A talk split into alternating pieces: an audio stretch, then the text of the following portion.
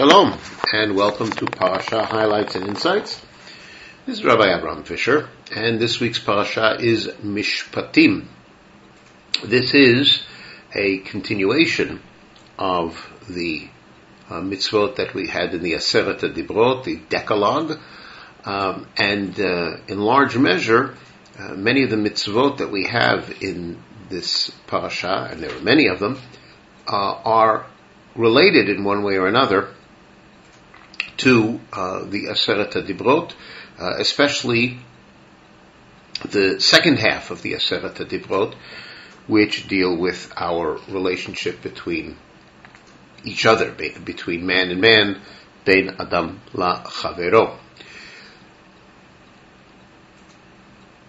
The uh, mitzvot uh, are found in various groups.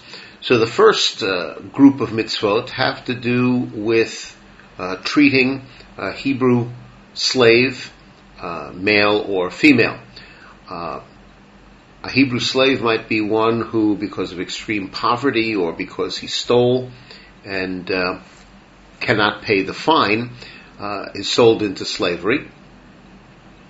So he serves for six years uh, if his master provides him with a wife, then uh, at the end of his servitude, the wife stays uh, behind.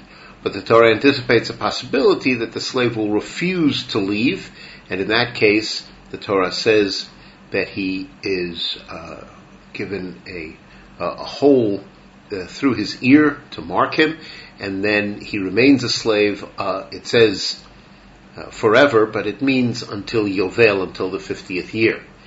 We also learn about a maidservant, uh, a Jewish girl who is sold as a slave, and she is to be treated differently. Once she is sold as a slave, she uh, is not to be resold. Uh, it's possible that uh, the reason why she was chosen is that ultimately she would be married to the master or to the master's son. Uh, but again, if uh, that is not to happen, if she's released, she must not be resold. If she is married, she has to be provided for like any uh, like any other wife. Uh, namely, she has to be provided with food, with clothing, regular marital relations, and uh, she is she's married in every respect, which means that in in the case of dissolving that marriage, it would have to take place with a regular divorce. Uh, the next section of the parasha deals with murder. Uh, and there's a difference between intentional murder and unintentional murder. Uh, intentional murder is uh, punished by execution. Unintentional, uh, the murder, the person who is responsible for that, he didn't intend to, but it happened nonetheless.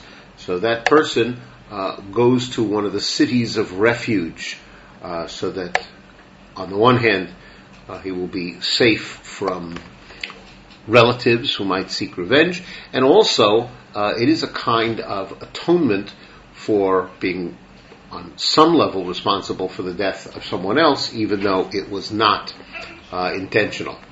Then the Torah proceeds to uh, other capital offenses, offenses that carry with them the death penalty uh, for crimes that do not result in death. And the Torah gives three examples uh, of this. One is striking parents. If one hits one's parent, that is a capital offense. Uh, if one kidnaps someone else, and also for cursing parents. These are serious offenses. They carry uh, capital punishment uh, even though they do not result in death. Uh, the next section of the parasha deals with uh, damages. First, damages to persons. Um, if a, a, free person is uh, is, is damaged, uh, then the person who is responsible for causing the damage is liable for uh, loss of income during the recuperation process, as well as medical costs. Other responsibilities, other liabilities are mentioned uh, elsewhere. Uh, but then also the Torah deals with the case of a slave who has been beaten by his master. That's another kind of damage. If the slave is uh, killed uh, by his uh, by the master, then the master is executed. If the slave uh, does not die, then uh, then the master is exempt and he doesn't pay any compensation. We also deal with the case of a woman um, who has has lost a child because she is injured by someone, um, and the Torah talks about monetary compensation for the loss of the child uh, if she herself survives, and part of that monetary compensation actually goes to the husband. Uh, if she does die, then of course there is uh, there is punishment. And uh, in the end of this section of damage to person, we talk about the case of a slave. This is a non-Jewish slave who sustain, uh, sustains the loss of an eye or a tooth, and he is freed because of that. Then the next section uh, deals with various types of damage caused uh, caused by property. Uh, for example, if an animal, the example that the Torah gives is an ox, uh, gores and causes death to someone, so the ox is stoned and the meat is forbidden. Um, if the ox is gored before, then not only is the stoning of the ox take place and the meat is forbidden, but uh, the owner is liable and the court has to impose a, uh, a ransom uh, for this uh, person who uh, did not take responsibility for his habitual uh, goring ox.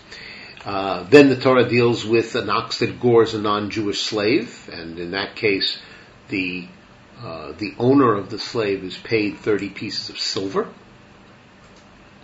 And then the Torah proceeds to other forms of property that cause damage, uh, such as a pit. Someone digs a hole and it damages an animal, so there's compensation for that. And then uh, an ox that causes damage to another ox, and there we talk about uh, half payment, and that's uh, primarily because we're dealing with an ox that has not gored before. Uh, the next section of uh, mitzvot have to do with theft, how to deal with theft. Um, if what is stolen is an ox or a sheep, and then it is either sold or slaughtered, uh, then the the thief has to pay five times the value of the ox, or four times the value of the sheep. Another case of stealing, of theft that the Torah deals with, is a thief who's breaking in. Um, he's breaking into a place in order to steal. Uh, he's considered a a mortal threat. Uh, and therefore, if someone kills him uh, upon breaking in, the person who has killed him is innocent because uh, it is considered a form of self-defense. This uh, thief is, poses a mortal threat. Um, if the thief uh, is found, um, then uh, general cases of theft is he pays uh, for the uh, pays for the stolen item, and if he can't pay, uh, then he's sold as a slave, as we mentioned earlier. And a standard thief pays double. A burglar pays double. The the case of uh, four, five, or four deals specifically with an ox or a sheep that is then sold or slaughtered. But in general, uh, a burglar, we will call him, a thief who was, uh, stealing through stealth, uh, is penalized by paying double. Um, the Torah uh, then returns to the subject of damage, uh, damage unintentionally caused by an animal, such as an ox, uh, and that could be uh, while the animal is doing something uh, normative, such as eating or walking, uh, and in the process causes damage. So once again, there has to be compensation. Then the Torah talks about another kind of damage, damage caused by uh, fire. Uh, whether the fire is set or the fire is spontaneous, uh, some the owner has to take responsibility, and once again there is compensation.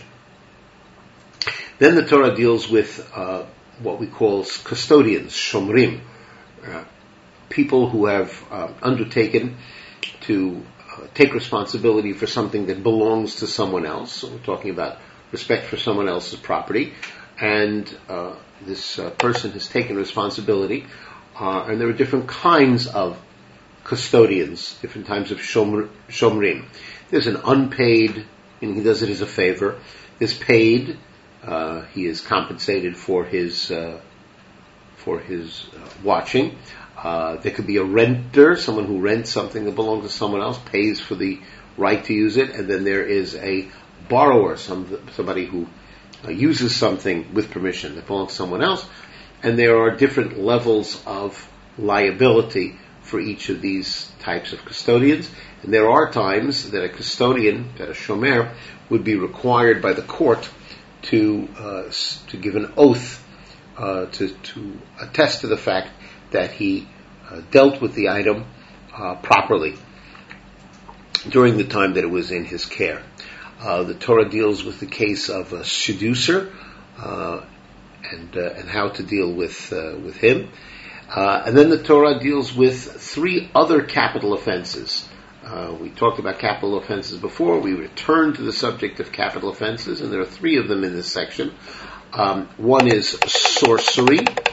Uh, the second is bestiality, and the third is sacrifice to idolatry. So if you're following, you see that we started off uh, with mitzvot that relate in one way or another to the second five of the Aseret Dibrot uh, murder,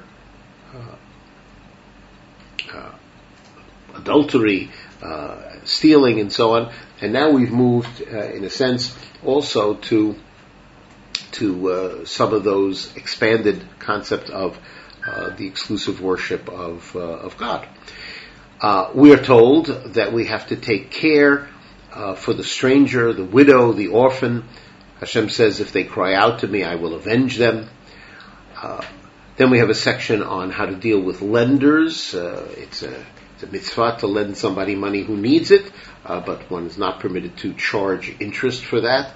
And if there is a pledge, when somebody put up an object as security, that object might require uh, it to be returned to the owner uh, every every evening uh, because that person is so poor that they need it. It might be their only uh, piece of cloth garment that they can cover themselves during the during the night. Uh, uh, in the Aseret Dibrot, we talked about uh, the proper way of speaking about uh, Hashem and, uh, and the, by implication the improper way, and so we have some mitzvot that refer to honoring and sanctifying God's name.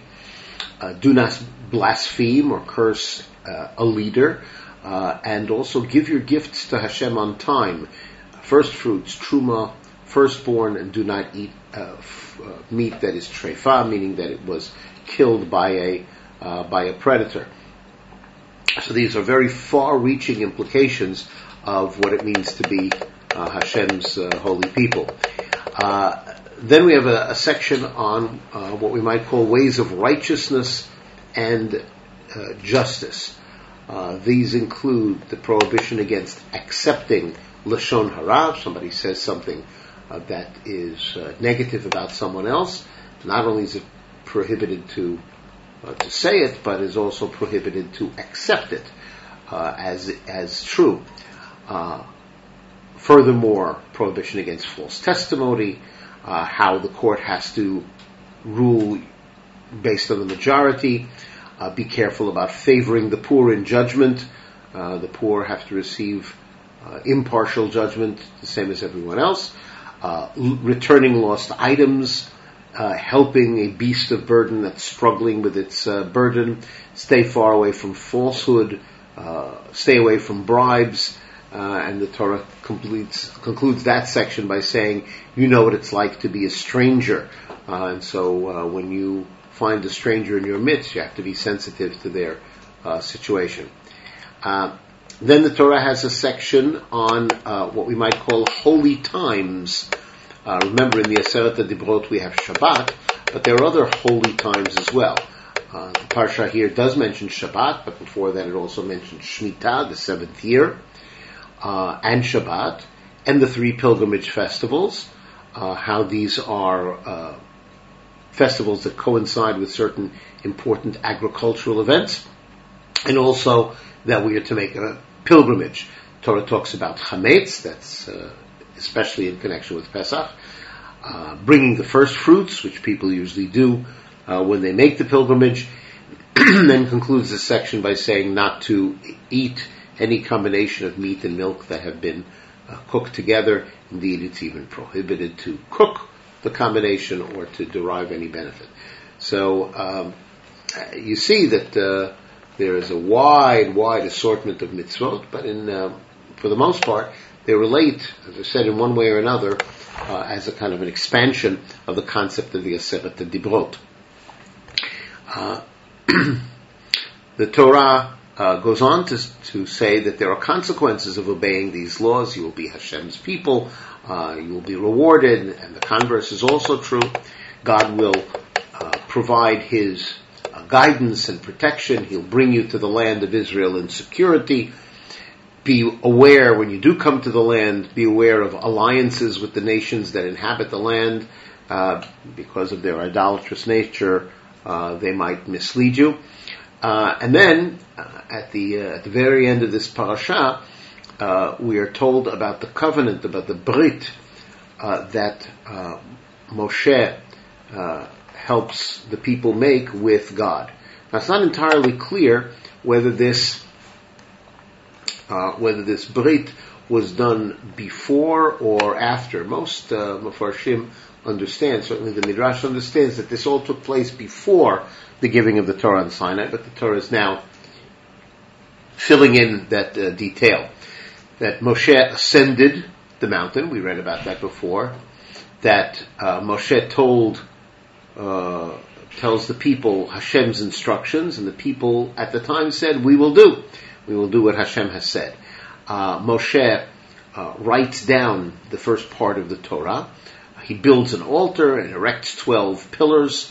He sacrifices. He reads from the first installment, let's call it, of the Torah that Moshe has written. The people then uh, recommit themselves. Na'aseh v'Nishma, we will do and we will listen. He takes the blood of the sacrifice and sprinkles the blood of this covenant on the people. This is what brings uh, the people into a permanent covenant with Hashem. Then they, there is a a divine manifestation, the glory of Hashem. Moshe goes up for six days, and again, it's not entirely clear. Is this before or after the revelation? Uh, and then we uh, learn that uh, Moshe is given uh, 40 days to receive the two uh, tablets and the and the Torah. Uh, so there's a great deal in this parasha, and it really goes together with last week's parasha when we learned about the Aseret Dibrot. I want to return to the uh, section of the Torah that talks about how you treat a slave who, after uh, finishing his uh, period of servitude, uh, let's say six years, uh, uh, says he does not want to leave. And the Torah, the Torah says that if he says, "I love my master, my wife, my children, I don't wish to go free," so his master takes him before the judges, and then he is brought next to the door uh, or the doorpost, and his master pierces his ear with a boring tool, with an awl, and then he remains a slave. It says l'olam uh, for life, but it really means until yovel. Now the Kli Yakar uh, has a great deal to say about this uh, about this mitzvah, uh, about how to treat this slave who has chosen to be a slave. Says the Kli Yakar, uh, the, the problem with this person is, is that he has chosen now to be a slave. Originally, he was sold as a slave because of a financial problem, but now uh, he doesn't have to be a slave anymore, but he now opts of his own free will to be a slave, um, and that means he's not he's not listening to God properly, uh, because God wants him to be wants all of us to be free people uh, serving Hashem, not necessarily uh, a slave to to another person who is a slave to God. So this is why he's punished, and the reason why he's uh, punished in his ear, uh, with the whole place in his ear, says uh, the Kli Yakar, uh, echoing an idea that was uh, that said in the in the Gemara, is that this was an ear that was at Sinai and heard that God said that uh, every one of the people of Israel is to be a slave to Hashem uh, and to choose to be a slave to a slave is uh, a bad choice. Um, now, somebody who was sold as uh, a slave because he stole something uh, requires yet another punishment. He is, in a sense, punished with the slavery, but he requires another one because now we can see by his choice that slavery is something that that uh, appeals to him, um, and therefore the slavery was not a punishment for him because he clearly wants it. He he chooses it. Um,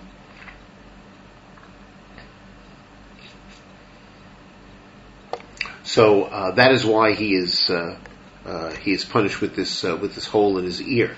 Now the reason why it's done next to the door uh, or the doorpost, says the Kliyakar, um, is that after six years of servitude, he is now given the opportunity to go from slavery to freedom, and uh, quite uh, quite literally, the door is open for him to go out from this condition of slavery and go into a condition of uh, of freedom. Um, the problem is that uh, the door turns on its hinges and the lazy one does not wish to go out. He says, uh, paraphrasing from the book of Mishlei. Um, just like anyone else who has an opportunity to be free and chooses uh, to be a slave, it has uh, very mistaken uh, values, and this is not uh, this is not the proper way to choose. he thinks that because in a period, a condition of servitude, his basic needs are provided for. He has food, he has a place to sleep, and so on. Um, so that's an ideal condition. Whereas the ideal condition really should be a, a condition of, of, of freedom, uh, where he can make a life for himself and serve Hashem that way. Um, so this is why he is his ear is pierced specifically at the doorpost because there's a door there. Uh, there's a, metaphorically there's a door a door, uh, an opening to to freedom. Um, what's more, says the Kliyakar, uh, at the mezuz, uh, at the doorpost is a mezuzah, uh, mezuzah, the parchment that has written in it uh, that you should love God. But the problem with this person is he says he wants to remain a slave because he loves his master. Uh, so he's his priorities are wrong. His uh, priorities should be uh, to prefer his love of of God. So he's exchanged the love of God for the love of his uh, maidservant wife who was provided for him. Uh, this is uh, this is uh, improper uh, priorities. Finally, uh, the Kliyakar extracts from this lesson for for everyone, even those who are not literally slaves. He says that among the Jewish people, there are people who are uh, blind to their condition, and he has a play on words here. The uh, Hebrews is ivrim, and blind people is also ivrim, except Hebrew is spelled with a vet, ayin bet resh, and uh, blind is ayin vav resh.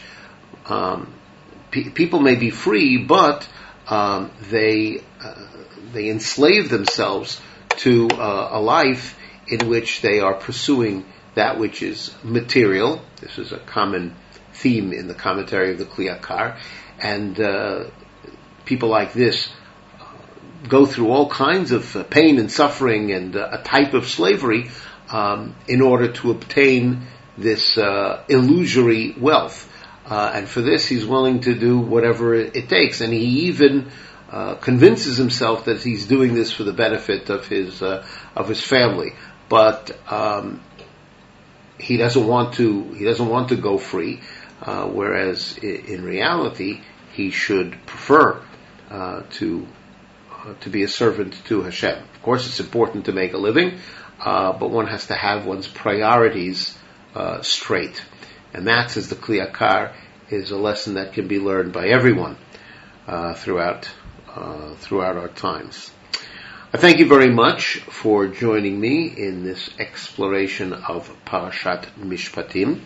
This has been Rabbi Abraham Fischer for Parasha Highlights and Insights saying Shalom.